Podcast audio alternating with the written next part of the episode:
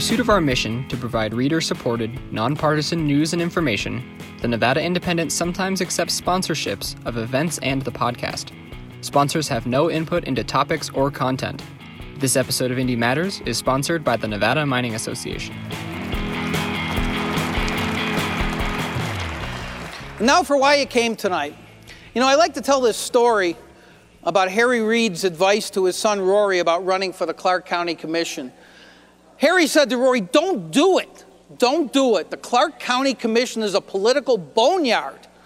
If you ever want to be governor, don't run for the Clark County Commission. Well, Rory ran, as you know, and he became chairman of the Clark County Commission. Then he ran for governor and he lost, as his dad had warned him he would. But the second Democratic chairman of the commission to run defied what I like to call the Reid Doctrine, and he won last year. Then again, he didn't run against Brian Sandoval as Rory did. He ran for Brian Sandoval's third term, as you remember. So that helped a little bit. You can clap. It's a good line. It's fine.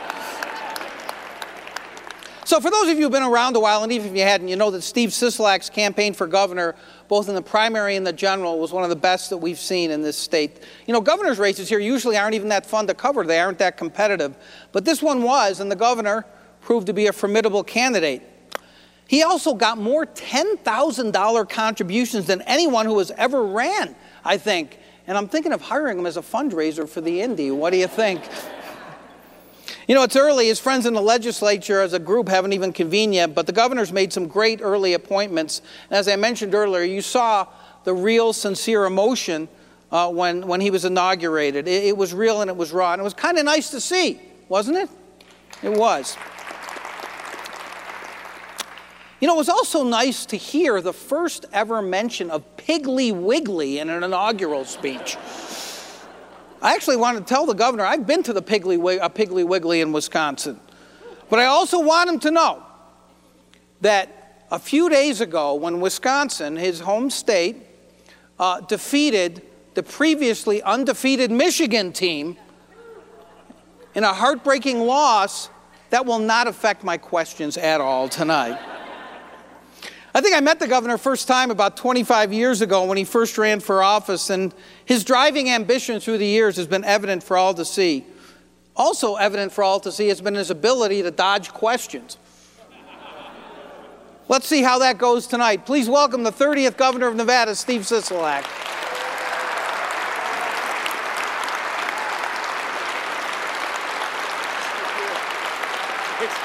Wiggly wiggly. yeah. so,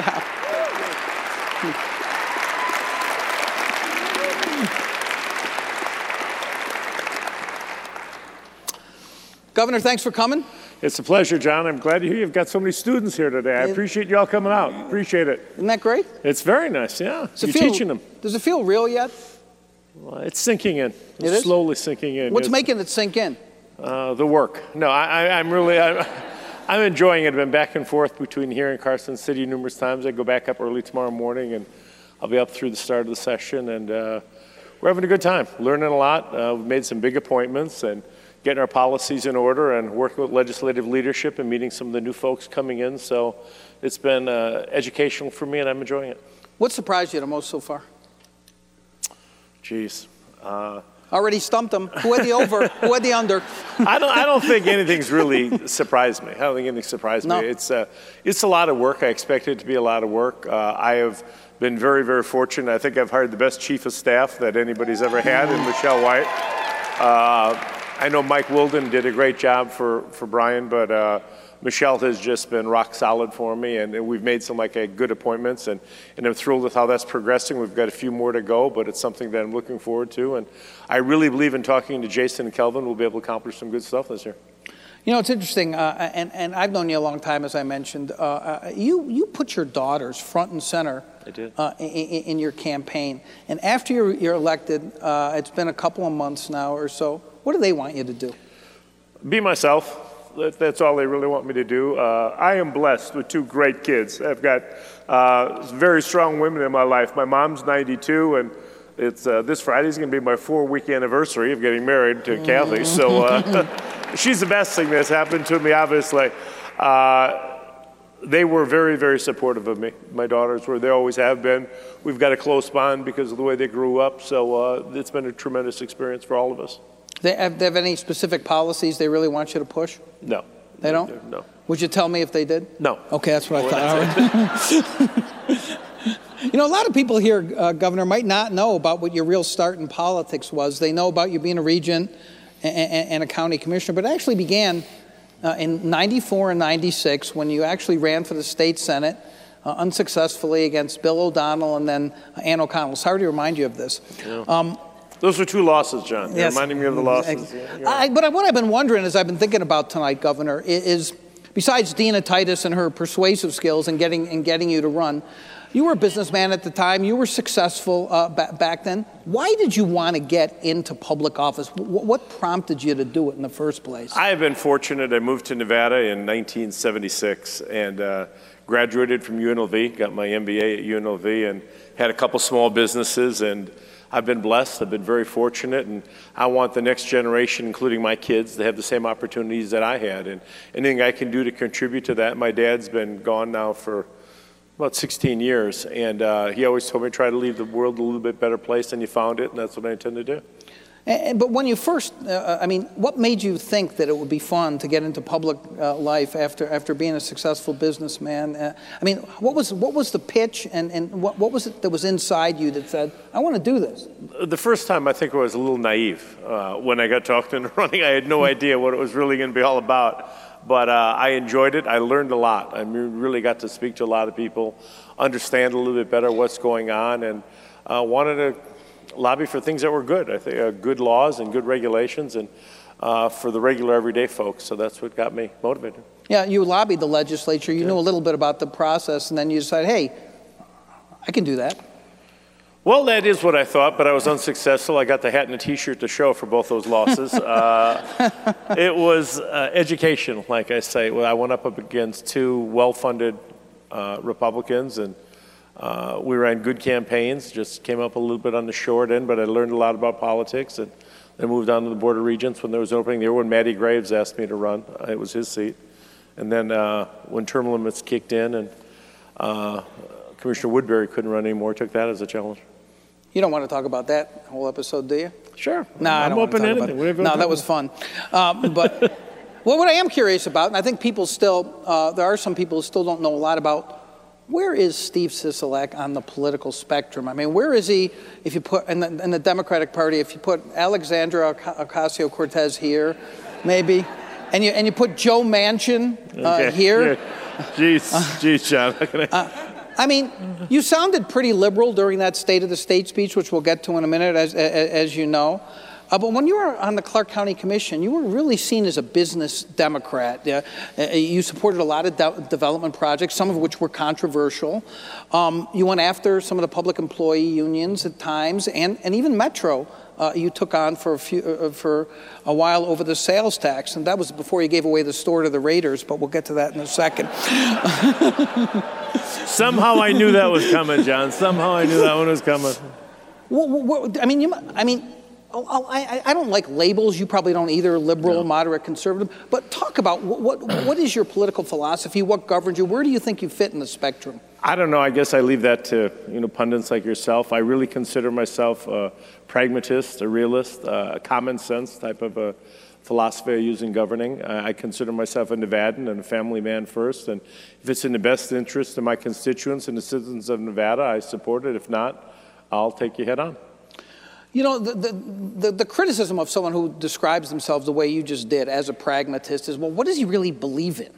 And if someone said to you, what do you really believe in? What, there are lines that you won't cross, mm-hmm. certain issues that, that are really, you're really passionate about. Obviously, education was one because you, you were on uh, the Board of Regents f- f- for a while, but what are the issues that really get you going? And, and, I think you probably learned some stuff even as you ran for governor about issues you didn't even know about, whether it's the uh, uh prisons or, or, yeah. or, or, other kinds of issues, right? I did learn a lot, and I continue to learn uh, every single day, you know, whether it's about horses or prisons or whatever it might be, DHHS. And uh, I guess what I, my philosophy is that the everyday person, in my opinion, that the economic robust that we've experienced in the last, you know, eight, ten years has not made it down to the everyday Nevadan. I mean, they haven't had the opportunity to experience some of the uh, increases and the benefits that have resulted from economy.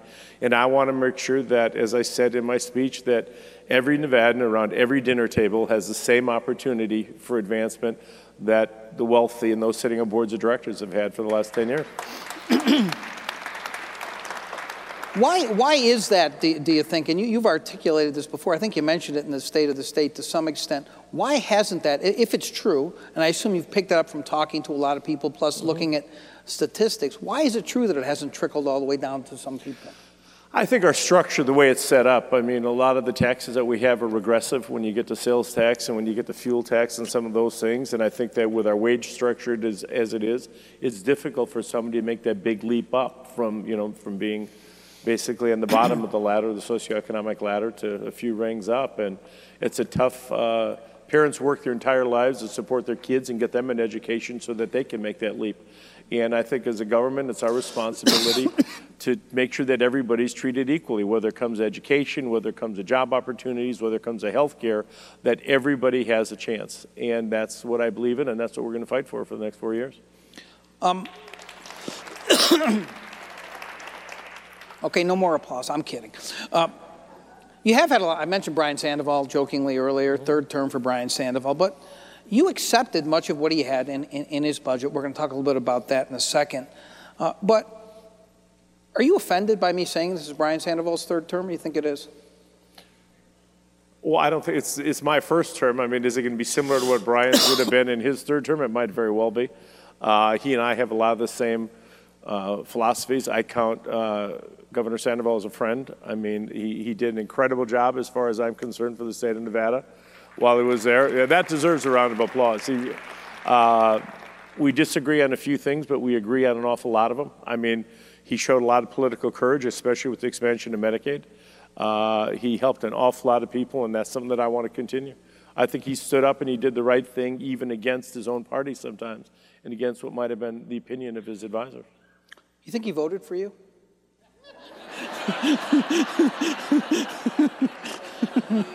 After some of the things that are said, I doubt that he voted for my opponent, but I don't know. We're gonna have to wait and see how that. Mm. All right, let's talk. Let's talk about the state of the state speech, okay. and let's let's let's go through some of the things in there. Okay. And let me let me start with with. Uh, um, you got a lot of pages of questions. I do indeed. I do indeed. Settle in, everybody. We're going to be here all night. Uh, so one of the things that you mentioned very early in your speech, and you seem very proud of it, and I'm going to read from it, okay? And then we're going to talk about it. This budget is presented without any new taxes. Let me say that again. This balanced budget does not contain any new taxes. Okay, George Bush 41. We're no reading, new taxes, Jon. There were no new taxes. We're reading your lips. Well, well, not no. exactly. Exactly. There were no new taxes in there. There was this trigger for the payroll tax, uh, uh, uh, also known as the modified business tax. It was designed when the commerce tax was passed, and it was supposed to balance out. They didn't want to create a windfall. They didn't want to create a situation where, where Kenny Guinn had, where he had to give back all, the, all this money for political reasons. And you're also keeping all these millions of dollars that are supposed to go into the highway fund through the government services tax, just so you can arguably, and I say arguably, claim not to have raised taxes. You're raising taxes. I'm not raising taxes. If you let's do the second one first. Okay. If you're talking about the highway tax, it's a continuation of a redistribution of a current tax. That's not a tax increase. It wasn't supposed to go on though, was it? The redistribution? Yeah. You can always redistribute things. Uh, Sometimes in your budget, you take from your household budget and you have to do a home repair. You know, that's just the way it is. Uh, that's just a continuation of a redistribution, is all that is. A sunsetting of a tax that we're going to just delay the sunset of the tax is not an increase. That's a delay of a sunset. You think a lot of people out there are buying this? I, I don't hear them clapping for that one. Well, that's what it is. I mean, you know. Uh, Taxes never sunset. Even Governor Sandoval I'm not the one who passed the tax. Uh, you know, I, am not the one who passed the tax. I'm the one who's just continuing the sunset. You that's are, all I'm doing. I mean, I'm, I'm Mother Nature in this argument, Jon. I'm, I'm just continuing the sunset. Where is the sunrise, sir? When is it going to be morning in Nevada again? I mean, I, I guess uh, uh, we're being facetious here, and, and, and uh, people can argue semantics, whether right. it's a tax increase or not. But you decided to do that for a reason. And, and Yeah. there, are, there are a lot of small businesses who thought that that payroll tax was going down. Uh, they, they may have even relied on it. Um, and so you, th- I mean, is the only reason you did that uh, because you didn't want to have to raise taxes, or was there some public policy reason for No? I, I- I disagree with you, Jon. I don't think any business relied on the sunset of that tax to stay in business for another year. I didn't say to stay in business, and, and, No. and it is No, a very I- small amount. yeah, I it- understand. it's a very small But if you amount. have, if you're a But- large employer, they might be upset with you too, and those are the important ones, right? No, I don't think they're upset with me. I think that they view it the way I view it. If, and I listened to some of uh, uh, the individuals that I'm going to be working with in Carson City as they're related to this, these two moves. Uh, if you want to cut Meals on Wheels and not feed our seniors, or you want to cut mental health, or you want to make our schools less safe than I allocated for the budget, go ahead and argue with me. But I don't think the vast majority of our legislators or the citizens of the city of Nevada think that that's a wise thing to do. You guys just heard the leverage that he's going to use against the legislature. You're going to keep repeating that the entire I don't, session. I don't think Are I, you not? I don't think I need any leverage. I No? think that you know, common sense. I think everybody up there has a heart. And I met with these senior citizens. We had 900 and some odd on the uh, wait list to get Meals on Wheels. I mean, that's unconscionable to me. Uh, we need more medical, uh, mental health professionals in our schools and in our communities. And uh, those are just some things. I mean, we need to make our schools safer. We had a committee that was set aside that studied school safety, and it's incumbent upon us to make the investment necessary to keep our communities safe and to service those and provide the basic necessities for those who don't have much. And that's why I continue with what I did. You better enjoy this. This is going to be the And best I'm part not, of the I'm night not for you. dodging it. I'm going to own it. I mean, that's what I, did. yeah, I, don't know, think you're. Do- I don't think you're dodging it at all. But you're talking about the spending side, and a lot of people in this room, and, and a lot of people on both sides of the political aisle, are going to agree with Meals on Wheels and some of the other things that, that, that you're funding. I, I think it's not that; it's how you're doing it. Uh, and and you you essentially said uh, uh, that the revenue structure of Nevada is responsible for the economic boom. It, it, it's not. It ain't broke. Let's not fix it. So the revenue structure is fine. And you're just going to keep sunset, not sunsetting things that are supposed to be sunset? Is that the No, Sisolak the- the- policy? The revenue structure had those taxes in place, and I think they're working just fine. The revenue structure, as I inherited from Governor Sandoval, is doing very, very well. And our revenue structure moving forward, the next biennium is going to be the same revenue structure.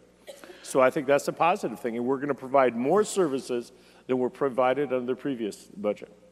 Uh, From a political standpoint, some people would say, oh, why did he do that? Now he's given the Republicans, who essentially would be irrelevant otherwise in Carson City, you know, you know, they can meet in a phone booth in the assembly, and there's barely, there's barely more of them uh, in, in, in the Senate. Uh, uh, there's one short of a supermajority in, in the Senate. It's going to take two thirds to, to get those things done now, the sunsets. You gave the Republicans leverage to hold the whole session up. Thanks a lot, Governor. Well, you're the one that said it's going to take two thirds. I'm not convinced it's necessarily going to take two thirds. One of them, I'm certain, is not going to take two thirds. I'm pretty confident. You know, the uh, continuation, the redistribution is not going to take two thirds. There's a disagreement among legal scholars whether or not the other one will take two thirds. But besides that, you know, I don't want the Republicans meeting in a phone booth. I, I, I'm a firm believer, as I said in my speech, I want everybody coming together. I met with leadership uh, both the minority and the majority. And I believe for us to be a stronger Nevada, I want to hear everybody's ideas. I want to hear everybody's ideas. I want to hear everybody's proposals. And I think if we sit down and we get together and reach a consensus, we'll make better laws that the state will be better for. I want everyone to be relevant. Good luck. Okay. Um, the, the rainy day fund, i- and, and what you're doing with that, uh, uh, that, that's been controversial for, for a long time. How much should be in the rainy day? fund? You had to deal with essentially a rainy day fund when, when, when you were at the county commission to some extent. But by law, you have to have 5% uh, uh, uh, in there. Uh, and what you're doing is you're essentially taking 150 million out of there to help balance your budget. Uh, I don't know how many people know that. You're putting 45 million a, a year in, but you're taking 150 million out of there to balance your budget. And so I really want you to give me a candid answer to this, if, if, if, if that's possible. Did you essentially say, I want to spend all this money on X, Y, and Z, and I'm not criticizing the spending priorities, but we need to figure out some kind of gimmickry so we don't do this and raise taxes. And that's why you came up with this not sunsetting the tax and sweeping 150 million out of the rainy day fund. That conversation occurred, right? You give me a lot more credit than I deserve, Jon. You give me a lot more. No, the conversation did not occur. Uh, we're uh, obligated to, under law statute, to provide for the rainy day fund, to make contributions of the rainy day fund. We're doing that. Uh, the last session is the first one that, that was done under Brian Sandoval, of Governor Sandoval, and we're going to continue that through uh, this biennium uh, because we're going to need that at some time. Whether that recession comes in two years or comes in five years or 10 years, we're definitely going to need that. The last time we had a rainy day fund, we cut through it like nothing uh, because we didn't have enough money in there. So it's put in there for a reason, and that's what it's going to say. Uh, I guess what I'm wondering is how many people uh, uh, know that with the economic forum saying things are going well, 590 million or so of new revenue, what you've done is essentially you are spending 400 million or so above that through the methods that I just described, in addition to diverting, I believe, 54 million.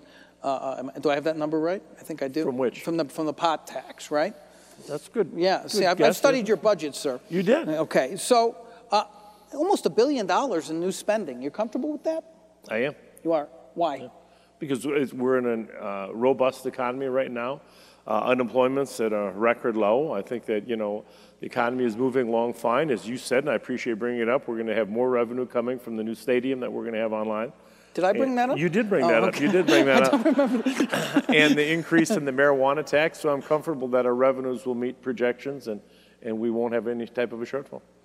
Uh, I, I, guess I guess what I'm wondering is though, I mean, did that number like did it give you any sticker shock at all? What? A billion dollars almost? I spent a long time going over uh, the budget with our analysts and, and, my advisors and spent some long nights up in the, the governor's office looking at the various numbers. And after going through them and massaging them and understanding the revenue sources and the expenditures, I feel comfortable that we're going to be in a, good, sound financial position. As I said, I've known you for a while. Here's what I think probably happened, and correct me if I'm wrong. You, you went through and you learned about all these programs. You didn't know a lot. You didn't know in granular detail what the state budget looked like before you ran, maybe even until after you won. And, and, and I think you said, listen, I can't cut this. We need to keep going with this, and we need to find a way to pay for it. And uh, I don't want to raise taxes, but this is what I believe in as the governor. Did something like that happen? that, that's a yes. That, that's, that's pretty close to a yes. That's pretty close to a yes. Uh, there are certain things that I feel very, very strongly about. Uh, mental health is one issue that I feel incredibly strong about. We need much more in the way of mental health. It's been woefully underfunded. We are investing more in uh, mental health than has been done in a decade. We're investing more in health and human services than we have ever put into the budget before. I feel that uh, pre existing conditions must be continued to be covered. Those are things that are uh, absolutely just non starters for me, that are so, so important to me. And yes, I said to my staff, here's a list of A, B, C, D, and these got to be included in there, so let's find a way to make it work. And uh, as I said, I've got a great staff, and they made it work. Well, you brought up mental health, and I was going to get to health care a little later, but I'll let you control the agenda briefly. Uh, so let's talk about mental health. And this is, I followed the legislature um, since before you first ran. Sorry to bring that up again. And you're older than I thought, Jon. Yeah, I am. I am. Ain't it the truth? Uh, so, mental health uh, has been something that very few legislators or governors, by the way, have really said out, out, put out front. You made a big deal in your speech if there's been more money infused into health and human services than ever before, and, and you put mental health really as, as, as a focal point. Talk about what you found, and you learned a little bit about this probably as a county commissioner and, and with UMC and, and how they're treated in emergency rooms and all of that stuff you can't, I don't want to use the word fix, Governor, but what, what can you really do that's going to have an impact, do you think? Uh, I, you're right. I learned a lot about mental health on the county commission. Sadly, I learned through 1 October, you know, about mental health. Uh, I learned that uh, a third of the inmates we have incarcerated at CCDC aren't criminals or mental health patients.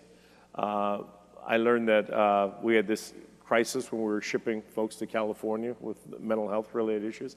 I've learned that it's uh, a lot of our homeless problem is a mental health situation. These are things that I learned on the county commission and I'm taking with me. Uh, I think what we need are more trained professionals in the mental health field.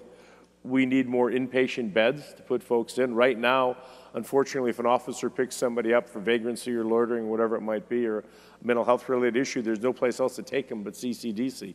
They're stabilized, they're given prescription medication maybe for 30 days, and the door revolves and they're back out the door again. Uh, that's just the way it is, and that's something that simply can't work. We knew we, we need to do what we can to stabilize these folks and make them a productive member of our society. And I think to do that, we have to make an investment, and that's a big dollar investment that the state is making, but I think you're going to see benefits in the long run. Yeah. You, you say more beds. That, that, that's probably the most expensive proposition of all this. Do a lot of new facilities need to be built, uh, do you think? Well, I don't know how many new facilities need to be built and how many things can be repurposed that we can do. Uh, clearly, part of our jail issue is, is mental health. Uh, a big part of our homelessness is mental health. I think our schools need more mental health counselors. I mean, they're doing a lot more in terms of uh, talking to these kids on the tip lines and so forth and so on. If we catch a problem early, we can prevent it from being a much bigger problem later on down the line. And I think that it's something that we have underinvested in for decades. And it's not an additional, it's part of our healthcare system. Mental health is part of our healthcare system and it needs to be treated as a disease which it is, and hopefully we can get people some, some relief. Earlier, you mentioned the courage that Brian Sandoval had to expand Medicaid. He was the first Republican governor to do it. He took a lot of heat, but he stood by it. Uh, and, and, it became a big issue, as you know, last year, even in the election, and he stood by what he had done. Uh, there was a bill unseen anywhere else in the country that was presented last time. Uh, uh it was a Medicaid for All bill uh, that my uh, uh, reporter Riley Snyder takes credit for nicknaming Sprinkle Care after Mike Sprinkle. Um, the governor vetoed it. Mm-hmm. The governor vetoed. There were a lot of people around the country watching that governor, uh, hoping that he would sign it. He vetoed it. Would you have signed that bill? I don't know if I would have signed it in the form that it was in. There's Why not? there's a numerous there are numerous bills out there right now that are going to deal with Medicaid expansion and Medicaid for all. Uh, I think it's a bigger problem that can be handled in one session. I really do. I think that it's something that we need to get everybody. That's why I advocated a patient protection commission to bring everybody together the healthcare providers, the insurance companies, the drug, uh, the pharmaceuticals, big pharma, and come up with a common sense solution. Uh, unfortunately, in some of these things, there's unintended consequences, and I don't think that was thoroughly vetted. I don't know if I'd have signed it, I'll be honest, Chuck. When you say unintended consequences, what are you worried about? And I'm wondering also why you say it can't be done in one session. That bill passed, we would have had Medicaid for all, would we not? You would have had Medicaid for all, but I don't know what the unintended consequences of that would have been. Uh, there is a, a funding issue, there's, and there's a uh, we've got a lot of issues to deal with in terms of healthcare. You've got price gouging on prescriptions, you've got surprise billing, you've got a multitude of issues that all need to be brought together. This piecemeal approach uh, isn't working, and I don't think it was thought out well enough. I think the same thing happened with uh, cannabis. It was not some of the We're to get to unintended consequences weren't thought about, and it's causing more problems on the back end now than if we'd have handled them at the beginning. So uh, I would just like a little more thought put into it. So you're suggesting, and, correct me if I'm wrong, I'm trying to piece together what you just said.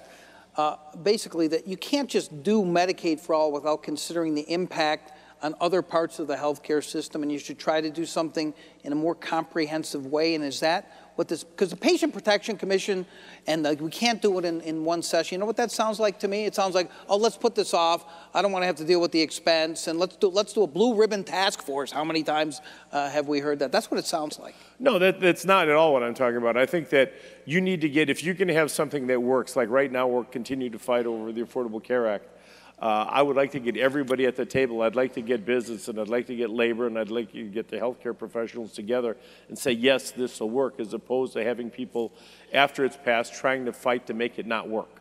And that's what a big concern for me. What world are you living in where you think that you're going to get all these interests around the table? Oh, yes, Governor, let's do something all together. And they'll sing Kumbaya or We Are the World or whatever they sing, and everything will be fine. I don't think that they're going to sing Kumbaya, but I think I've got a good chance of getting them all to come together. That's one thing I did on the county commission. I'm proud of the fact I was able to build a consensus and if you can sit Sheldon Adelson and Mark Davis down at the same table and get them to agree on something, I think that you've made some progress. And I think we can do that How, in Carson how'd that relationship turn out after all, Governor? Touche. well, we've got a convention center expansion in the stadium, so it worked out okay. It worked out okay. You're gonna, are you gonna like mention the Raiders Stadium like in every like segment here? Yeah. Okay, all right, I figure, I figure. I haven't gotten to the Golden Knights yet. I'm going to mention that one too. The Golden Knights. the- the- the- how much tax money did you did you spend on that? Oh, that's good. I appreciate that.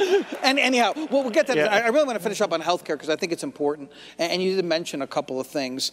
Uh, uh, uh, and another landmark bill that was passed that the governor first vetoed, but then a compromise was reached, is is a, a drug transparency bill.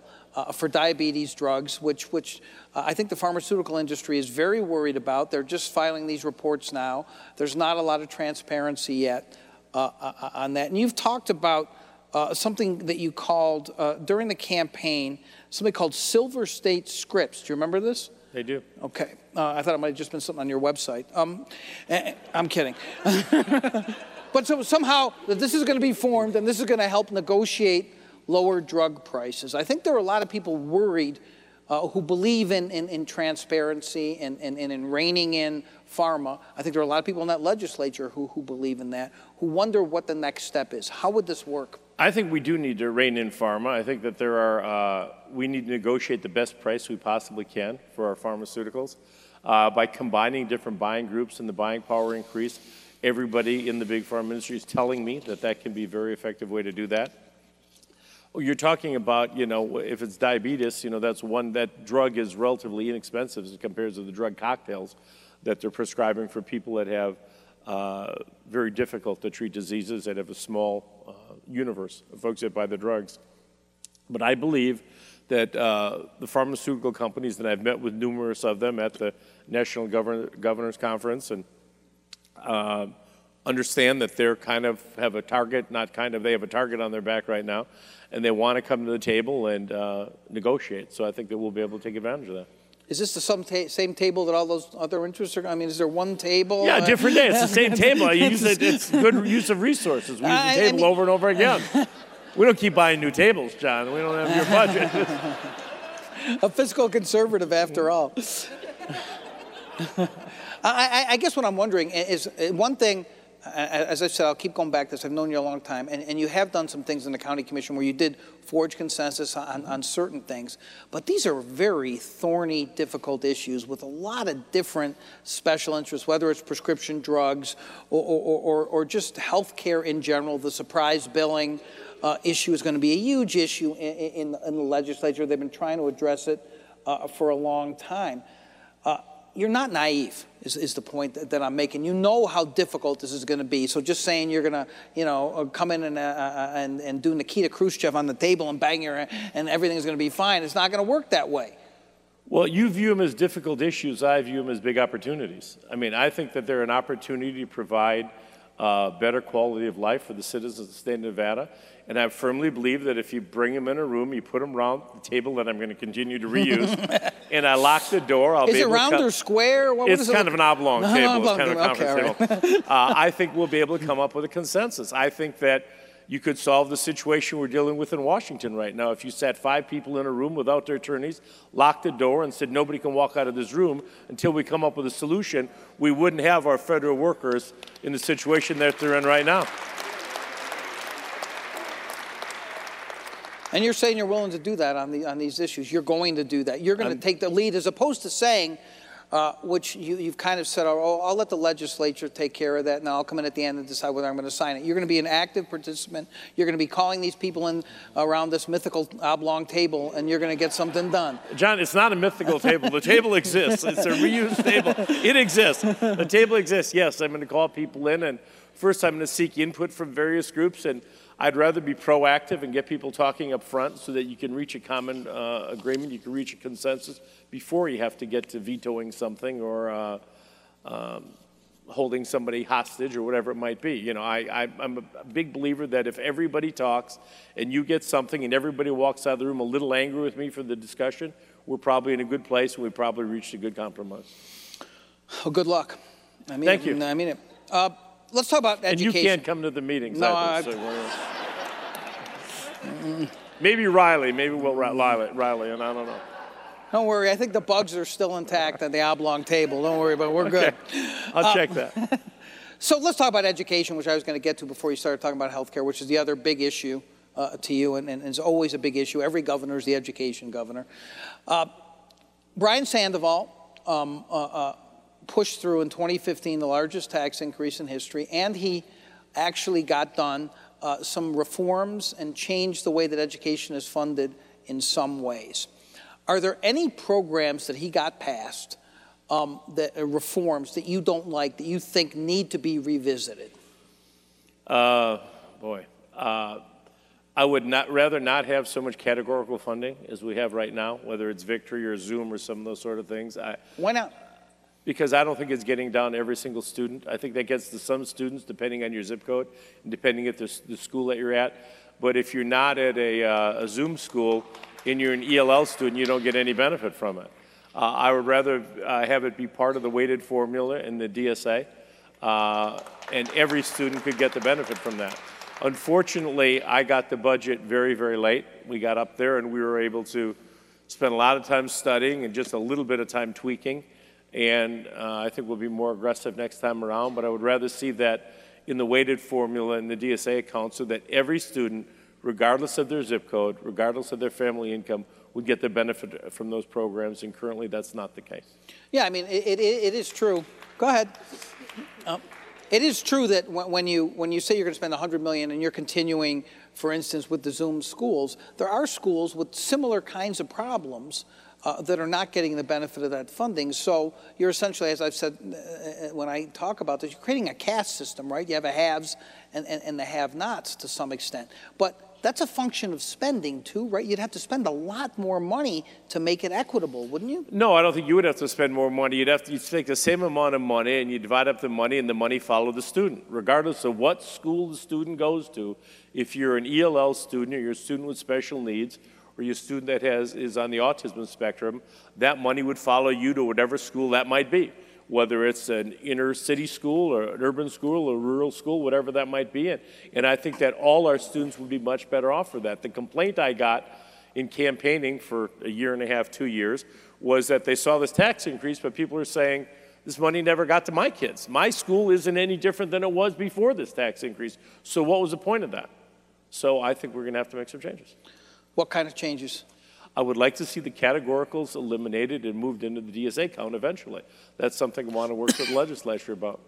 That's I think that the report card and in my discussions with uh, both, particularly Washoe and Clark, the school districts, uh, the jury's out on how effective some of these programs are. I mean, I think you've, you've read, you've provided some of the coverage on that.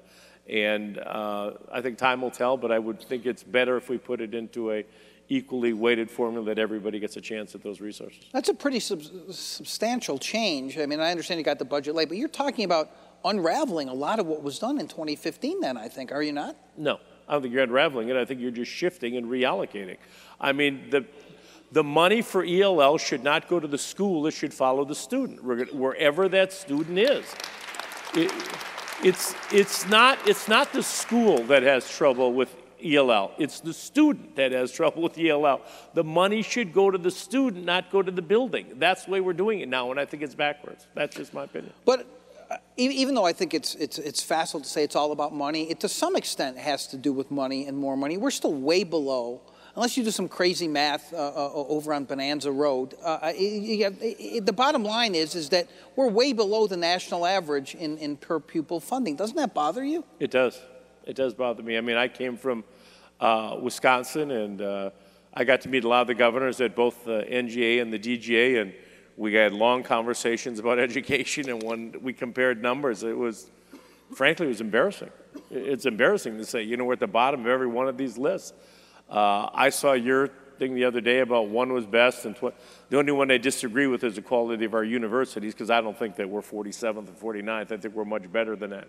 Right, all the UNLV students out there? We're not better than that? So, uh, but we need to do better. We're at the bottom of too many lists, and we don't respect our teachers. We don't pay our teachers, and we need to start making some changes. I think It's going to cost a lot of money. It is going to cost money, Jon, but it's good. You can invest in students and in our education system. You can invest in the prison system. I mean, take your pick. I mean, w- you have to stand for something, and uh, if you don't stand for something, you fall for anything. And I'm going to stand for education. You did, you did, uh, you did propose a three percent raise uh, in, in the first year, I, I believe, for teachers, right? Correct. for educators, Okay, for, for that's right. Um, it's a lot thi- more than teachers. They have a great support staff, and they right. deserve the same Fair credit. enough. Fair enough. Um, this this has gone on for a lot of years too, as the governor proposed these raises, but the money then goes down to the school district uh, oftentimes, right, and then becomes subject to. You know what I'm ta- about to say? Oh, I know well what you're talking about. And I had this discussion with the superintendents before I gave the State of the State speech. And, and I said, look, this is what I want the money to go for. This is what the legislature wants the money to go for. That money is directed towards teachers, towards uh, their raise, and I don't want it allocated to other programs, traditional programs. I don't need any more superintendents, associate superintendents, vice superintendents, deputy superintendents, or anything that goes with that. I need teachers to start to be compensated a little bit more fairly. It's very interesting that you left out another component of the problem once it's sent down to. I knew you'd bring it up. Yes, So uh, exactly. Your, you know, your friends in, in the teachers' unions will make the subject of collective bargaining, and they'll change what the governor intended. Often, have you told your friends in the unions uh, uh, uh, to, to, that you want this money to go? in? You can't mandate anything. I know. You can't. I know I you know. think you're all powerful now, but you can't do that. You can't do it. I know. So Don't that- tell them that, though, Jon. If you don't Yeah, tell them right. that, I figure they might figure that out. So that's the frustrating thing, Yeah. right? Isn't it? I mean, you, you want to do all this stuff, but um, eventually the money. So you have to rely on you essentially saying to the to the superintendents and to the union leaders, listen, this is what I think you should do with the money, and don't forget, I'm the governor. yeah, that's what I'm going to say. Don't forget I'm the governor. And, you know, there's going to be another budget coming in two years. Right, I've made that clear to both of our, all our labor partners that that's what my intention is. That's when the arguments against putting the categoricals into the DSA account that then it becomes subject of potentially collective bargaining resource. Uh, I firmly believe in my heart, Jon, that our educators want what's in the best interest of our students. I think the legislators want what's in the best interest of our students. I think the taxpayers want what's in the best interest of our students. And I think we need to bring them all together. Our students will benefit, and our state will benefit as a result of that if we just get on the same page. We're going to sit around that same table, that oblong mm, table. Great, the table that solves all problems, um, or maybe it's this one. No, um, this is too small of a table. I need more people. Uh, Read by three is one of the more controversial programs. There are some uh, members of your party who don't like that, a- as you know. Do you like that program, Read by Three? Like I say, I think that the scorecard is out, the report card on all these programs. Uh, I think it's had some successes in some areas. Has it been demonstrated or codified in all areas? No. Uh, it's an expensive program, a lot of money, millions and millions of dollars are put in that program. Uh, I've got members of my party and the Republican Party, and uh, but we're all members of the Nevada Party, and I think we need to sit down and say which of these programs work and how do you get the money to those students. And uh, I Are you it- skeptical that it'll work, Governor? which Holding kids back who can't read by three, are you skeptical of it? I'm skeptical if that'll even work, if the, if the teachers will really hold them back. I mean, you know, that's, uh, first off, it's a difficult thing for a student to face to be held back, the peer pressure that that student's going to be under if his, and, or his or her friends all move up and that student is held back. That's a difficult thing for a kid to deal, deal with when they're at that age. That's a difficult thing for uh, an adult to deal with, you know, when their peers kind of all pass them by and they're held back. I mean, it sounds good in theory, but in practicality, I don't know if it's going to work. I really don't. One of the things that you've had to deal with that uh, uh, almost no other governor has really had to deal with, and uh, it's going on around the country, is dealing with the issue of school safety and, and, and violence in schools. And you talked about in your State of the State that a portion of the, of, of, of the 10% marijuana tax going to preventing violence uh, in our school. How, how much of that tax is the entirety of it? Do you not know yet? Oh, I don't know yet, and, and I can tell you that the tax isn't, the portion, the whole tax isn't going to be enough. I mean, there's an additional, there's a beginning part where we've got to do a lot to harden. There's a lot of hard things in the school, whether it's the locking systems, it's the fencing, it's the camera systems in the school, those sort of things. Those are expensive. Those are very expensive. Those are very expensive, and I don't think we're going to be able to, unfortunately, do them all at one time. I don't think you're going to be able to count on the local jurisdictions, local school districts, to to provide much in the way of resources. But I think we need to do more uh, proactively. I mean, I, I spend a lot of time with the counselors and the mental health professionals in our school. They've got a waiting list of months to get into these counselors and these mental health professionals for these kids. And, and when a student wants to see a counselor or a mental health professional, they don't want to see one in March. They want to see one tomorrow. They're waiting a month? They're, wait, they're waiting a long time, Jon. Wow. They're waiting a long, long time. So you're hiring, you, you do have a lot, you think they should hire a lot more mental health I do. in the I school? think we need to train more mental health people. Uh, oftentimes, these kids have nowhere else to go. They can't. They say, "Well, let them talk to their parents." Sometimes the parents are the problem. They can't talk to the parents. You know, that they need to be able to talk to an independent person. And I think we need more mental health professionals. We need to do more. Uh, in terms of patrolling or watching, as we do in the Fusion Center, social media. There's oftentimes a warning ahead of time for these kids, and we're not doing that. Uh, because after the fact, everybody says, oh, yeah, I told so and so, I told so and so, or we thought that this person was a problem and nothing came from it. So I think here's another area we need to be more proactive. What, what, is your, what is your general take on charter schools? They've had, they've had what I would describe as mixed results here in Nevada. The online schools, some of them have been utter disasters, as you know. Um, you like charter schools? I think that it provides somewhat of an option, but there are a lot of problems that are associated with it. One, they uh, it's easier for them to gain in the rankings and have a higher performance level because they don't take kids with special needs, they don't take ELL students, they don't take the more difficult cases because they get to select who they take. Often it's done by lottery. Uh, I don't think that they get as much of a, a social interaction as I'd like to see as the other schools have, but uh, charter schools are something that we've got a lot of. Uh, in my commission district, we approved a lot of charter schools. Uh, I think it's a, an experiment in our education system, and like you say, the results are very mixed. You don't seem like a big fan. Public schools are my number one priority. Well, charter,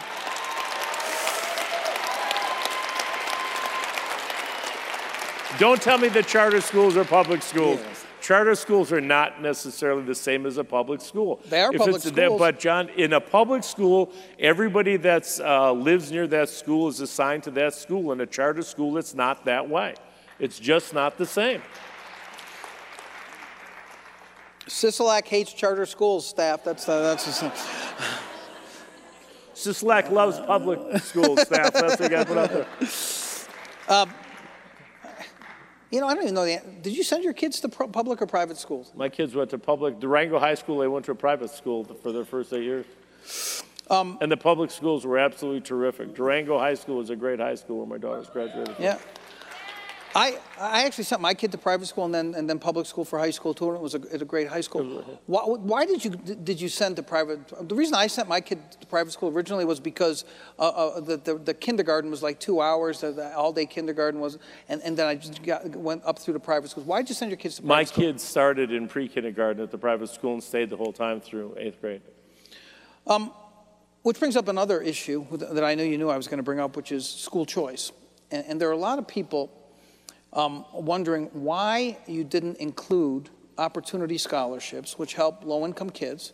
Uh, they give tax credits to businesses in case people don't know, know what they are. Uh, that, that was a big deal to a lot of people. And it's, I don't think it is in the Sisolak budget, is it? There are, uh, the funding for opportunity, opportunity schools that's required in statute is in the budget. It was $5 million. It grew at, I think, 10% a year. Uh, that's in my budget. The expansion that Governor Sandoval had is not in my budget. Uh, opportunity scholarships are a complicated form of uh, an ESA. I mean, it, it, it provides money that's available. Some schools took more advantage of that than other schools did. Uh, and I would rather invest that extra $20 million into our public education system. but the op- that being said, the opportunity scholarships required by NRS are still there. But I, I meant what was in the Sandoval budget is not in the Sisolak budget. That's correct, right? The Sisolak budget is one we're dealing with for the next two I, years. I, I see. I, I see. Thank you for pointing that I out appreciate to me. it. Thank you. Uh, you're welcome. Do you understand? I mean, you're a parent, and, and, and you talk to a lot of parents. Do you understand the frustration that some parents have with the public school system where school choice, whether it's through ESAs or through opportunity scholarships, might say, you know what? I can't do it anymore. I want to try something different. Give me that $5,000 through the ESA or, or give me the grant. Through. Do you understand why some parents feel that way? I understand that parents are frustrated with their education system. I clearly get that, Jon. But I think it's difficult to be to look at the other side of it. How can you be frustrated with a school system that is woefully underfunded? We're funded worse than almost any other district in the United States of America. Uh, and people say don't throw more money at it. Frankly, you have to put more money into education if you want to have better results. There's no two ways about it. If, if you want to recruit and retain the best teachers, you can't start them out at thirty-nine and forty thousand dollars a year.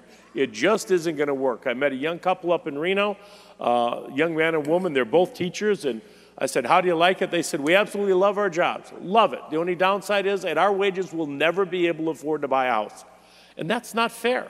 I mean, these, te- these teachers could do something else and make a lot more money. They care about our kids, and that's why I think that they should be uh, compensated a little bit more fairly. 3% is not enough, but that's where we're starting. I mean, the thought of teachers having to go and buy their own pencils and pens and erasers and paper is ridiculous. We raised that from $100 to $180. I wish I could have raised it more, but I wanted to send a message to our educators that we do care about them, that we've got their back, and we're going to try to improve our education system one dollar at and one student at a time. So you you you believe that uh, by advocating for school choice, you're essentially raising a white flag on the public school system. Is that what you think? No, I don't think you're raising a white flag on it. I think that you've got to recognize that it's an underfunded. The people that are advocating for ESA should be advocating for more funding for public education. Because if we had more funding for public education, we would have better schools. If you take these dollars out of the public school system, we're going to have a bigger shortfall in the public school system than we currently have. That's simply going to exacerbate the problem. All right, I want to I want to move on because a lot more subjects to cover in the four hours that you've allotted to me tonight, and I appreciate it. Uh, I want to talk. Okay. Obviously, you have a lot of experience in, in, in higher ed through through being a regent, and, and you learned a lot. Um, you said in your State of the State, let me, let me read to you one thing you said. We must continue to invest in our higher education system. In addition to funding for student enrollment growth, I am recommending funding for two new buildings a health and sciences building at the College of Southern Nevada, and a new education building at Nevada State College. You're going to both point out that they're both in Southern Nevada, right? Why do you hate the North so much? uh, I think that the capital expenditures we made on our CIP uh, improvement CIP budget are where they were the most needed. Those two were the most needed. We expanded some things that we finished the Veterans Home up in Northern Nevada. We invested money in Northern Nevada, the same that we invested in Southern Nevada, but uh, 75, 80% of the population is in Southern Nevada, and these students needed the buildings, and I intend to bring the buildings here.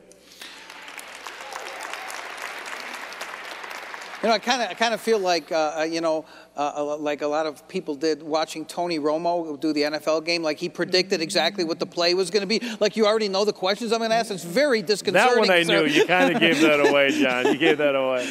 Uh, the whole north-south issue is something though that is it's existed for many many years as you know. You were perceived when you were on the board of regents. This came up during the campaign for governor even as being a southern partisan and and and, and all for the south and, and and and not so much for the north. There was a piece today uh, by some folks at UNLV. I don't know if you saw it, an op-ed in the Current uh, where they just just scorched Thom Reilly and and and and, and for for being biased uh, uh, uh, and, and and not wanting to change some of these formulas. There was a perception and a reality in Carson City for many years that Bill Raggio, may he rest in peace, one of the greatest legislators ever, and Joe Crowley, also rest in peace, an amazing guy at UNR, but they got all the spoils for UNR. Uh, uh, is that a real? Is that a reality? I'd rather look through the front mirror than the rearview mirror looking back, Jon. Uh, That's a yes, too? there, was, there was a feeling, I think, that there was uh, more money going to the northern schools than going to the south. I remember when I was on the board and we did a study, and Great Basin was getting more than UNLV was getting. Uh, I think that Bill Raggio and Joe Dini and uh, did an incredible job representing their districts and their areas, and I respect that, and I admire both of those gentlemen. But I think that here again, as I said previously in uh, the discussion about uh, our public schools and our students, the money needs to follow the students, and the student growth is at UNLV, and particularly it's at Nevada State College and College of Southern Nevada. That's why they're getting the two buildings. That's where the enrollment growth is. What, what are the issues in, in higher education that need to be addressed that have not been addressed before? Uh, that you can use your, frankly, unique knowledge uh, uh presiding over uh, higher education as a regent that you can bring to being governor? Well, I've had numerous discussions with the presidents and with the chancellor. We need to focus more on uh, degrees and certifications that people get coming out of it. They're finishing these programs. Once they get in they don't just start and then get out. I think that there's a, uh, a big problem. I've had this discussion, and we're trying to work with our school districts, our universities, and our labor unions. Every child should not go to college, Jon. I mean, that's the stigma that has been there for a long, long time. You've got to go to college in order to be successful. I spent 10 years on the Board of Regents, and had the sad situation dealing with a lot of parents who'd call me up and say, Look, my son or daughter just graduated, they got a liberal arts degree. These folks or the students accumulated fifty, sixty thousand dollars in debt, and the best job they can get is an assistant manager at a fast food restaurant. I mean, that's what they can get. That's a problem. At the same time, I've got HVAC folks or plumbers that are making $80,000 a year, and we can't train enough of them. So I want to invest in the career technical training that's necessary in our community colleges. Uh, I'm, I'm, I'm a firm believer that I get to speak a lot in high schools, as do you, and, and I'll tell the kids the first thing you've got to do is graduate from high school or get a GED. And it, it, once you do that, you've got three good opportunities. The first is you can uh, pursue a formal education at either community college or university. You can go into trade or you can go in the military. Those are your three options you have available, and they're all good options. But you've got a student on this hand who, who spends five years to get a four-year degree and has got $60,000, $80,000 in debt, like I say, and there's not a great job waiting for him because we're not training him for a job, we're training him for a degree. On the other hand, you get a student that becomes an apprentice, is earning while they're learning. And at the end of five years, they're driving a brand new car, truck. They've got enough of a down payment on for a house, and they've, you know, they're going to make eighty or hundred thousand dollars the rest of their life. They've got a skill. Students need to know that that option's available for them. You're, you, uh, in your state of the state, you talked about forming some new commissions. We already talked about one of them, the Patient Protection uh, Commission. I want to talk about a couple other ones that are very, very interesting and, and break new ground in Nevada, frankly. One of them is this uh, Cannabis Compliance uh, uh, Commission, which seems to be uh, um, based to some extent on, on the gaming control re- regulation. Um, you didn't pro- provide many details or why you really think this is needed. Here's your chance. I've got a lot of details and a lot of reason why I think it's needed. Uh, what we're going to do this week, we hope to, in the next week, 10 days, going to sign an executive order forming a task force that's going to come up with the param- parameters for the Cannabis Compliance Board. Uh, right now, we have had hundreds of million dollars invested in this cannabis industry. It's created a tremendous amount of jobs, good paying jobs for our citizens in the state, and it's providing a lot of tax revenue. At the same time, we've got some real, real issues in the industry. The most important one to me is it's still a cash economy that, that provides a big safety concern. Uh, I dealt with this at the county when people are coming in with backpacks of $20 bills in order to pay their property tax, and somebody's got to count that. You know, and there's, you know, there's a banking problem there. You've got the problem as it relates to uh, consumption lounges that, you know, we're selling this product you can't consume it in your hotel room. You can't consume it in the car. You can't consume it outside. Where the folks supposed to partake or indulge in that? It's a, pardon my pun, flourishing, growing industry. And that was good, huh? And I want to provide uh, some guidance in terms of where they go. Uh, you've got different, everybody's got a different rule. Clark County's rules are different than North Las Vegas, which is different than Henderson, and is different than Sparks, and different than Washoe. It should be like gaming. It's the same set of rules all over the place. I am proud of the fact that the state of Nevada has the gold standard when it comes to gaming regulations. If we're going to be in the marijuana industry, and we are, we're in the marijuana business, I want us to have the gold standard. So I want a group of individuals to set down, here's the rules, and if you follow them, you've got no problem. If you don't follow them, you've got a problem. This last set of licenses that came out, you've written about it, I've read about it. There's a lot of controversy about how those were handed out. Uh, scoring behind closed doors, I'm very much in favor of gaming commission meetings are transparent. Uh, Cannabis Compliance Board meetings are transparent. They're going to be done in the open, and everybody can see what happened and who got awarded what license and how. Shouldn't, shouldn't, shouldn't all this stuff that happened behind closed doors with the awarding of the licenses, the scores, the names, shouldn't all that be released, Governor? Absolutely. Then why don't you make that happen? It's your state government now. We are doing a. a minute ago, you said I had no control. Now it's my state government. no, no, no. That's that's with Clark County. You know what. I meant. Uh, we are looking at the entire process, what went through, and to determine how best deal with the situation that I inherited from a previous administration. But they should be released, best- all that information. All that information should absolutely be released. One of the issues I'm dealing with my legal counsel now is we're already subject to several lawsuits as relates to this, the preservation of materials and the scoring and whatnot, but that's all going to be reviewed and it'll remain to be seen how we handle this moving forward. But in the future, the uh, awarding of these licenses should be done by someone, something like this board, this Cannabis Compliance Board, and it should all be done in the public. People should have a right to attend the hearings and hear what's said and hear what's promised, and uh, so people have some confidence in the system. Uh, Can it? I I suppose there's a problem with making it retroactive in the sense that gaming gaming applicants have to go and get licensed by the Gaming Control Board. Is that how it's going to work in the future, or, or, or, uh, that people are going to have to get licenses to be in this industry? And can you go back and look at the people who may not have been vetted as well, and, and actually mo- make them go through a process? What are the lega- legal problems there, if there are any? And there's a lot of legal problems because I don't know when you get into property right about having a license, Right. even though it's a privileged license. I can tell you this: we dealt with this at the county. We vetted these folks for I think it was three, four days. Those county commission meetings were 12-hour meetings. Oh, you And- gave a license to everybody who wanted one then, No, didn't we you? didn't. Come We on. really didn't. Uh, Anybody who was rich. Uh, oh, geez, ouch, that was hard. Uh, no, we needed to, and then a year later, very few of those licensees remained. You know, right now, some of the licenses that were awarded this last time around are already being sold.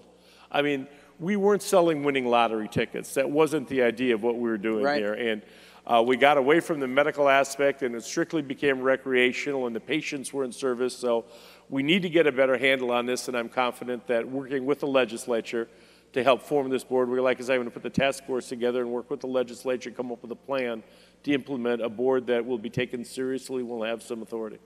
Are you worried that uh, there's corruption in that industry?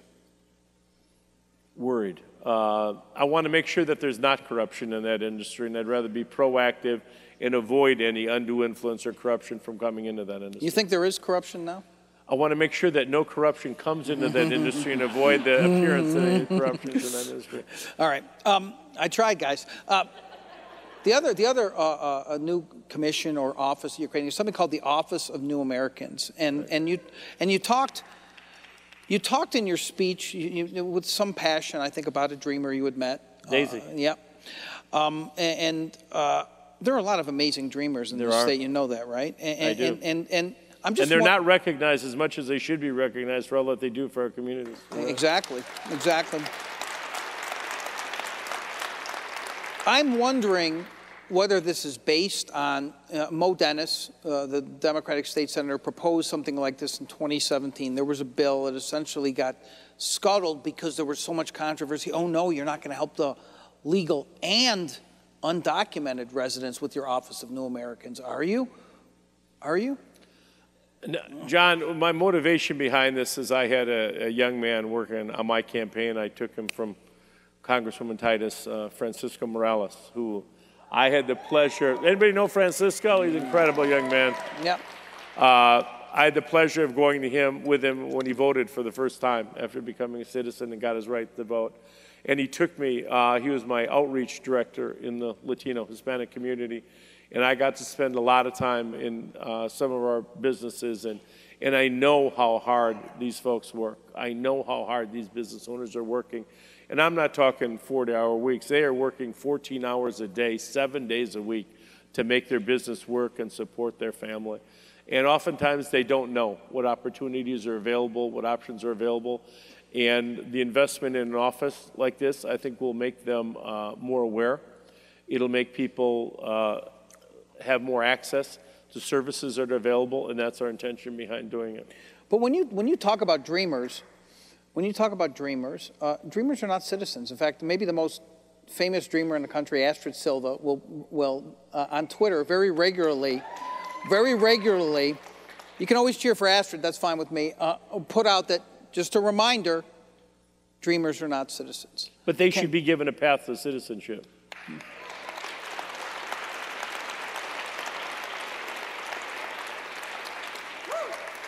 Are you announcing your candidacy against Catherine Cortez Masto for the U.S. Senate now?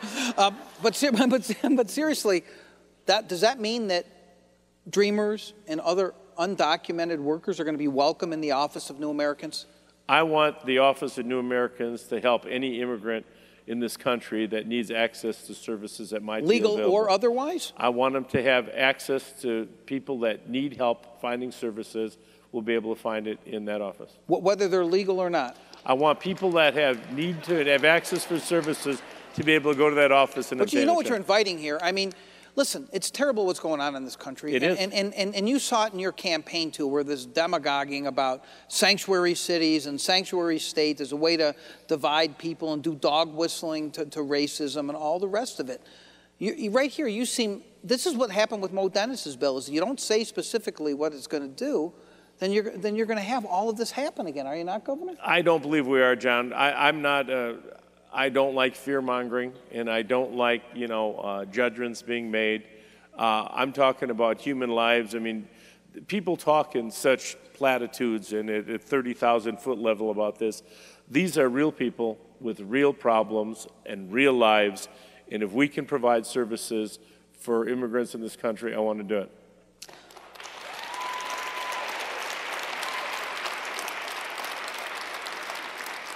I'll ask the question one other way. Ready? I'm going to give you the same answer, Jon. Go ahead. It's going to be tough to give the same answer to this question. Would Astrid Silva be welcome in the Office of New Americans? Absolutely. Okay. You know, mention, mentioning the, uh, the, the some so is Daisy. I, I, right, exactly. Another teacher, dreamer. Yeah. Another dreamer. Uh, mentioning all that nonsense that went on here with sanctuary cities and, and, and, and all that stuff, what do you think about the issue of whether local jails uh, should refer people to ICE and, and, and, and deportation proceedings. They've just gotten like traffic tickets or something. This is a, an issue that I spent a lot of time when I was on the county commission with Sheriff Lombardo on this issue with ICE. We were proactive. Uh, if it was a minor violation, there was never a report to ICE. There, in my discussions with the sheriff, that's never his intention to do that. Uh, we did. We had a shorter hold than was required in order. Uh, ICE very seldom came and picked anybody up, and uh, if the violent criminal, the worst of the worst. Uh, the felons that are going to break the law, yes, they need to be prosecuted to the full extent of the law and deported. But people that are convicted of shoplifting or traffic violations, I mean, uh, there's no need for that. Well, what's what's the dividing line? Where's the line of demarcation? Is it misdemeanors? Is it certain felonies? Where is it? That's your job as a reporter to get this specific. Oh, here we go. Uh, I, am not defining minor and major, but if it's a violent crime, that's one thing.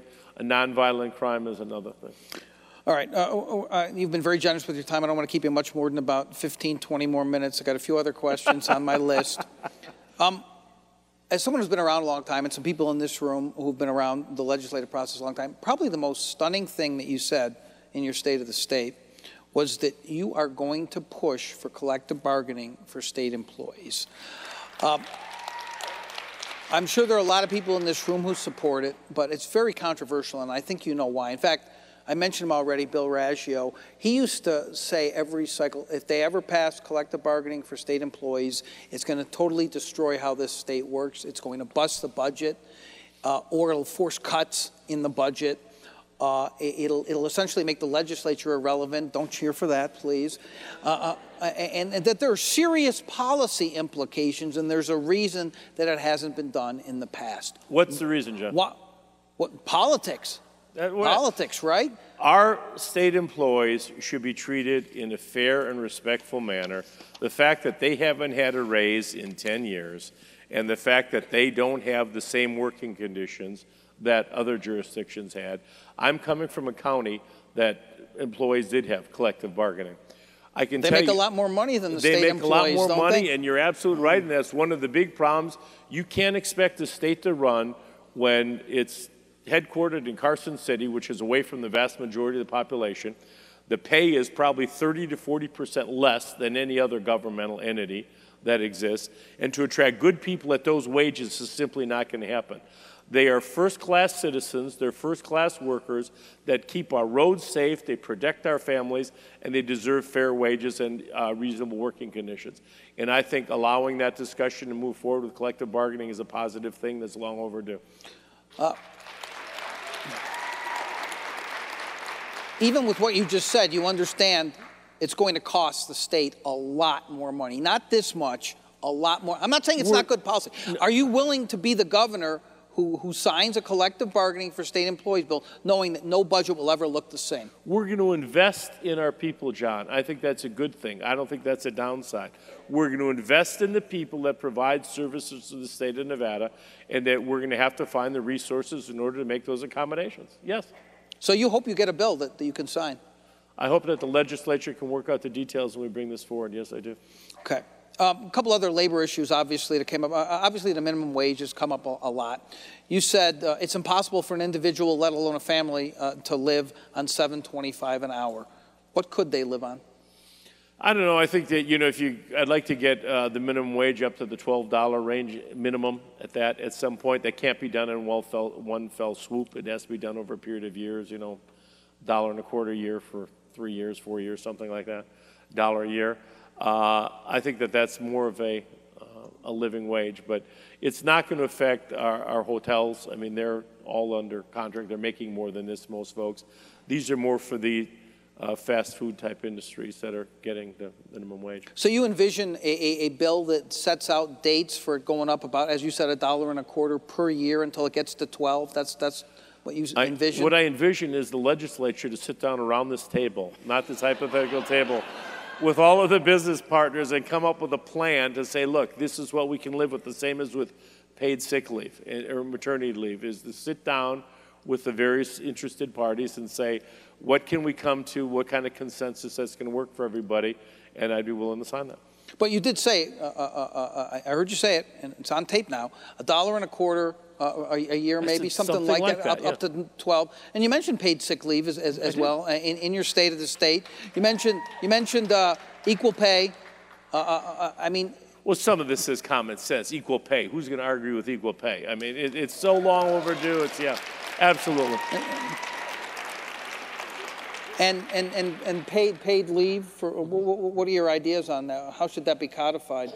Well, there's got to be a way that you can't do it for the smallest of businesses that have two or three employees, certainly, because that would be too much of a burden. But I think if you had, and here again, it would have to be, a, you know, reasoned out, you know, compromise, whether it's you've got 20 employees or 15 or 25 or whatever, they're based on their longevity with the companies, they're entitled to five, 10 sick days a year. All right, I'm going to go through a f- a few other issues, and You then got more? Yeah. Oh boy, I'm about halfway done. Um, so These folks want to go home. I want to do. Uh, no, they want to stay here all night with us, Governor. No, um, they do, right? Applaud. All right. See. Never let the people make the decisions. They go. made the decision. That's why I'm here tonight, Yeah, Jon. They made the decision. He's good. Um, let- let's, let's, let's go through a few law and Okay. order uh, issues, uh, if we can, real quickly. Um, there's going to be a lot of talk about criminal justice reform.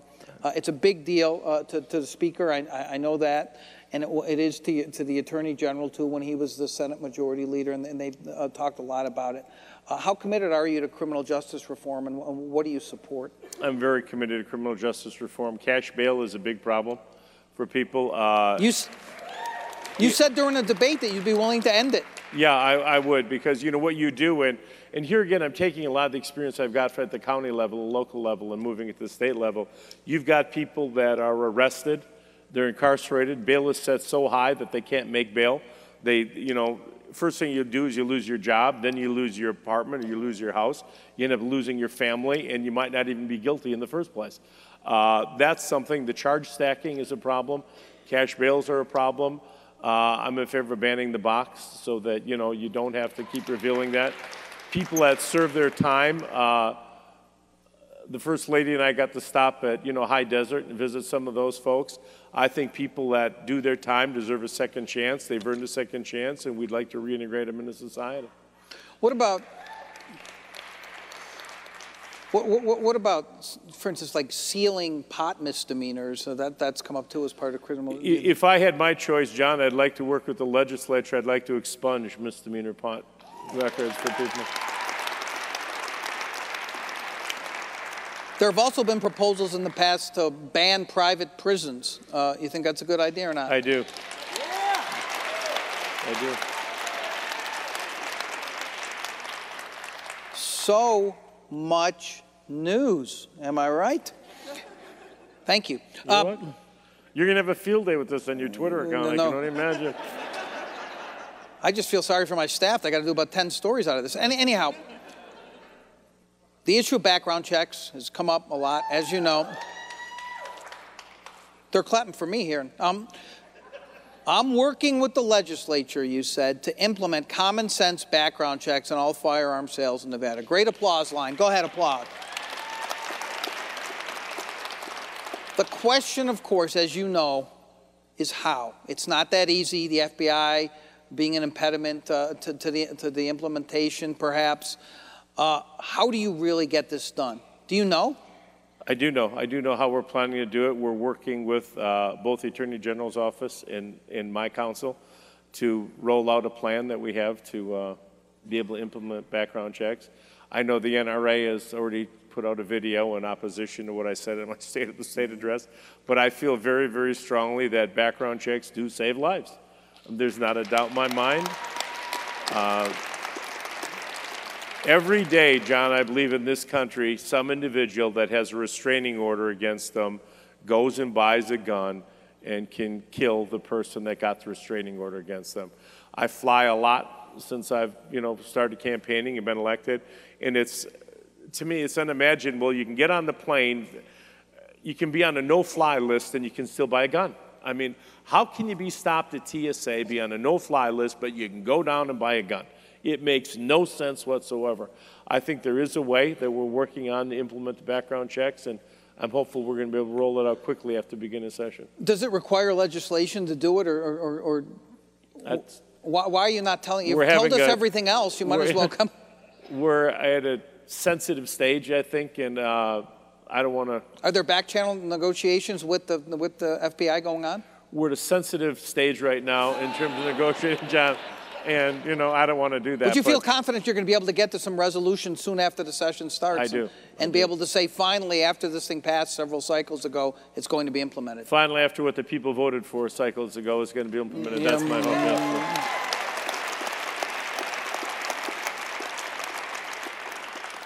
You for or against the death penalty? I'm opposed to the death penalty. I'm going to go through some quick questions here. Uh, since we brought it up, and I know you want to talk about it again, I'm going to bring up uh, uh, the Raiders in a way. You're um, just mad because they beat the Buffalo Bills. That's your only drama. Uh, the Bills had a better record than the Raiders, pal. We're building. the Raiders are building for 2020. Um, so what about the whole philosophy of, of, of the, governor bought into and that GoEd has bought into of tax incentives? Are you happy with the job GoEd does? Because even though it was, it, it came out that and I think we asked one of your budget folks if you cut anything. It looks like you're you're not that happy with GoEd. There's a couple things in there that are not there anymore. Four million dollars for workforce funding. You're smiling. He said, "Oh, he found that." And five million dollars. You did go through that budget with and, a fine tooth comb, Jon. I give you credit. You did. And five million dollars that, that, that the governor had in there for small business and entrepreneurial initiatives. Are you not happy with what GoEd is doing? We've got a small business advocate going into the lieutenant governor's office that I think is going to suit that just fine. Uh, I think that some of what uh, GoEd did has absolutely done great things for the state of Nevada, particularly bringing in uh, Tesla up there. The, but I think there were some unintended consequences that were not well thought through Such at as? the time. Such as, it, I think it's driven up the uh, housing prices in northern Nevada to extreme where people can't afford to buy a house. I think it's overcrowded some of our schools up there. I think it's caused a shortage in workforce up there and called, driven up the price of labor that you know those weren't anticipated. I-80 isn't wide enough going out to where the factory is. If there's a flat tire, it causes a 45-minute delay. So I, I think Tesla or GoEd's done some good things. At the same time, I'm I'm more into a, a smaller business philosophy than hitting a grand. But you're cutting out these things that would have helped small businesses, right? Well, I think that the GoEd philosophy that, that's there is different than my philosophy is, so I'm gonna, at some point, move in a little bit different direction towards smaller, mid-sized businesses. Oh, is that right? Okay, more news. Um, you want to talk more about the Raiders That's being a not bad really team? news. No, you can tell, they're building, I told you, they're building for 2020. All right, let's talk about a couple other uh, issues, including the environment. Uh, are you for or against Yakima? No, I'm kidding. Hang on. Um, Not one ounce of nuclear Yeah, waste, okay. Jon, not one ounce. oh, stop it. Come on. Uh, you still opposed to the, the rural water importation project, as you said during the campaign? I am. Uh, I, I've, I've got a. Uh, I've spent a lot of time up north, and you know we've got very fragile aquifers. I think that we brought a new water engineer on board and uh, have a great opportunity to uh, get a better understanding of where it's at. There's a shortage of water, clearly. Uh, I've made a directive. I've talked to the uh, chancellor and the head of both universities in DRI. I think we need to do much more uh, at our universities in terms of desalinization research. I really believe that that's something that should have been done at the Water Authority when I was there 10 years ago, as opposed to investing $70 million into ranches up north and buying water rights. Uh, we should have explored more desalinization like the one plant that we've invested in in Mexico and traded for more Colorado River because ultimately that's, we have no shortage of seawater.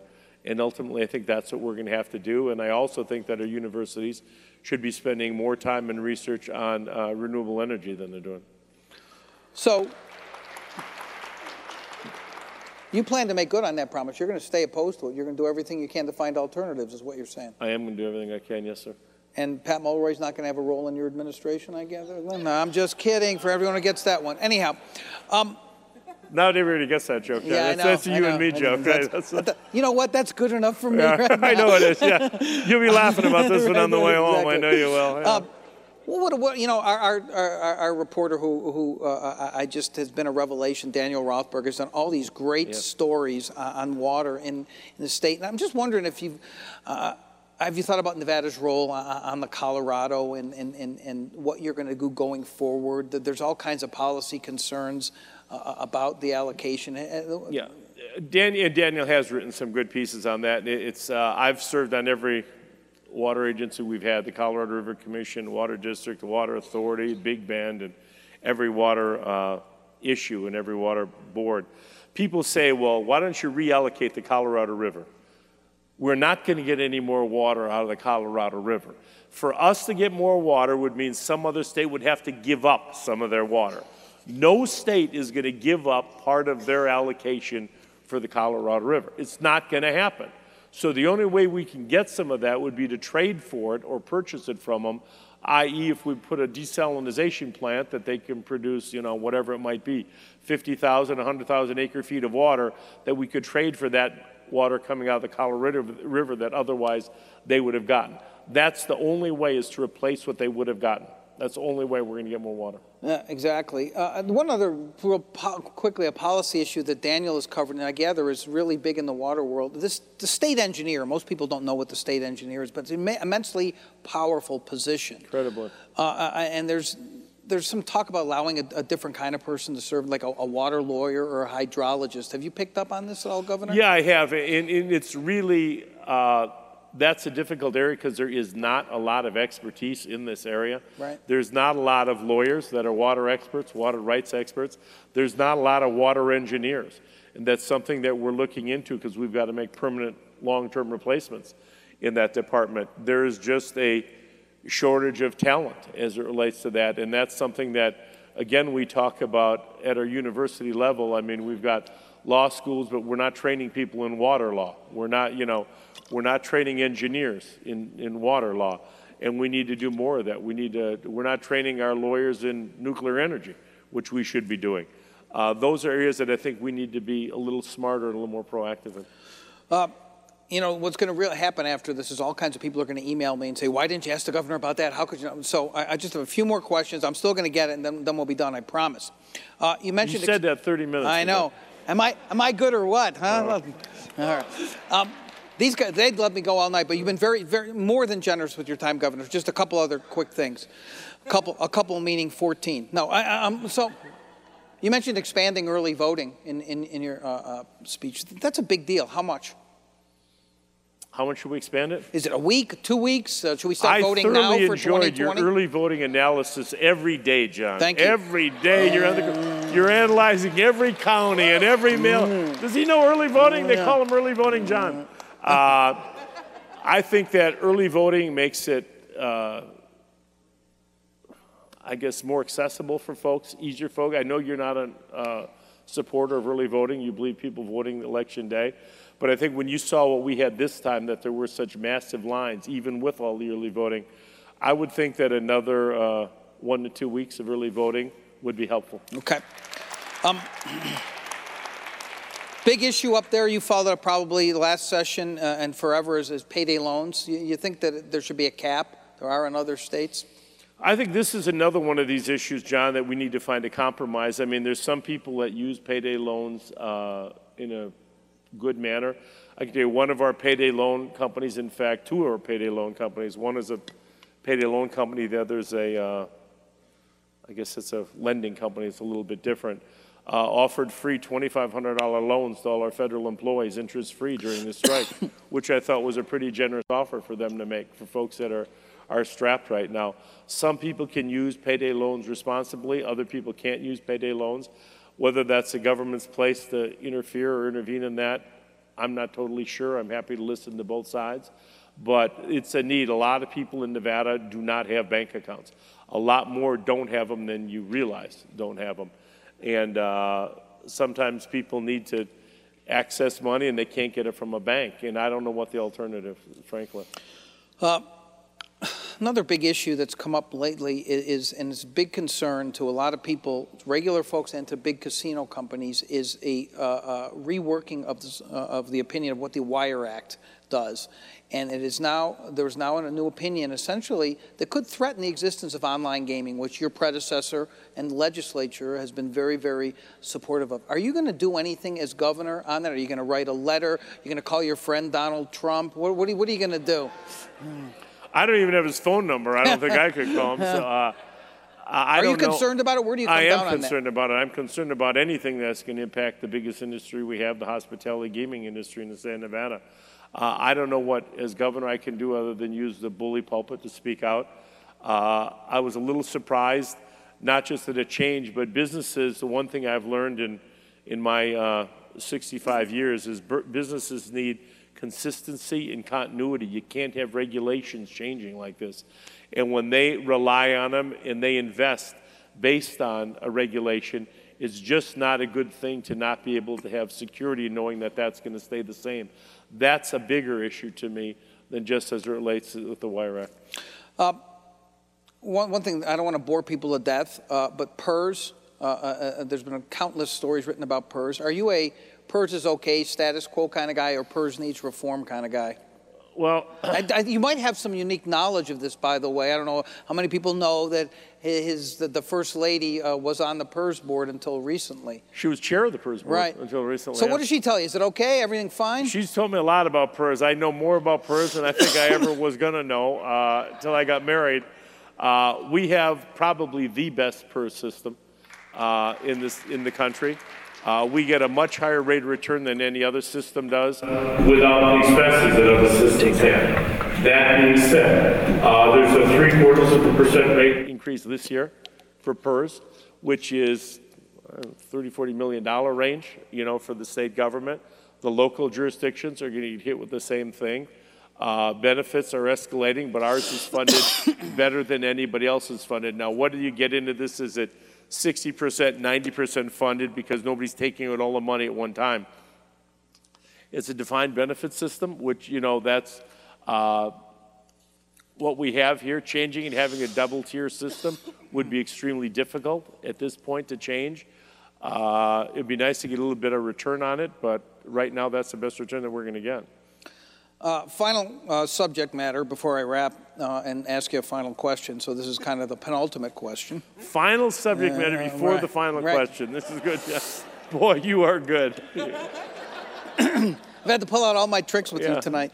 Uh, big issue that's gone back and forth too is this issue of occupational licenses, which I'm sure you follow a little bit. Some people consider that they're, they're some people think they're too onerous. Uh, that there's too many of them. That these occupations need licenses. Is this something you're going to look into or not? Yeah, I want to look into licenses and I want to look into the boards as well. Whether you get, and, and I'm not demeaning any of these professions, but I don't know how much control the states should have over interior decorators and barbershops and cosmetologists and the list goes on and on and on. And, and I don't know if it's really the state's function to provide these licensure, to provide the boards that regulate this. When I saw the list of boards that we have for these various things, I know at one point some legislator thought that it's really important to have the alfalfa seed board. I don't know who came up with that board, but it's important to the people that are on the board. I don't know who else it's, but it's important to some people. I think we need to do a uh, really close, deep dive into that. How many of them are really necessary, and if we really need to be doing some of these licenses. So you're going to do something. You're going to have Yeah. someone look into it. Okay. So you just mentioned this, uh, and, and it's kind of maybe a strange thing to wrap on, but um, you mentioned that you're 65. I am. And I, I, I started thinking about that before you. I, I knew how old you were. You just turned 65. Say happy birthday to him. He just had his birthday. I had my birthday two days before I got married, so yeah, that was exactly. a good thing. Yeah. yeah, exactly. You were the oldest governor to be elected since Vail Pittman 75 years ago. You're killing me, Jon. That's what you came up with as my last question. wait, okay. Wait. So, There's more. Oh, good. Okay. so the, the campaign was grueling. it was. Um, I don't think you missed a day, though. I didn't. Um, and but I think people, I I think it's a legitimate question to ask. Being the oldest governor in 75 years, did I mention that yet? Um, you've sat up here for a grueling 90 minutes with me. it's been fun. How's your health? Is it good? It's great. My Yeah. health is really, really good. I, uh, it's gotten better since I got married. I'm, you know, sleeping more, eating less, exercising more, all those good things.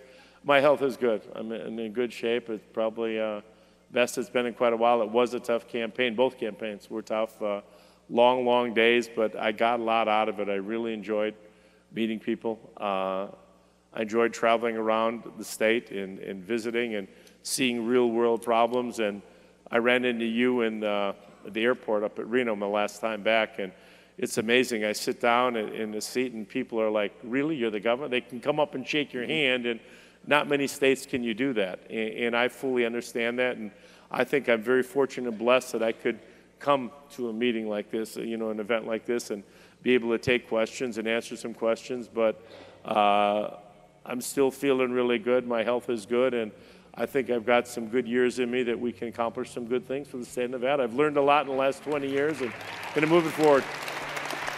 Well, Governor, I want to say I want to say again how much I appreciate your willingness to do this. Uh, you and I have known each other a long time. I really do appreciate it, and I think I speak for everybody in this room and many people in Nevada uh, who wish you the best and, and good luck uh, uh, in- in- when the legislature starts, because your life is about to be not as fun. Governor, thanks for coming. Thanks, Jon. It's a pleasure. Thanks, Jon.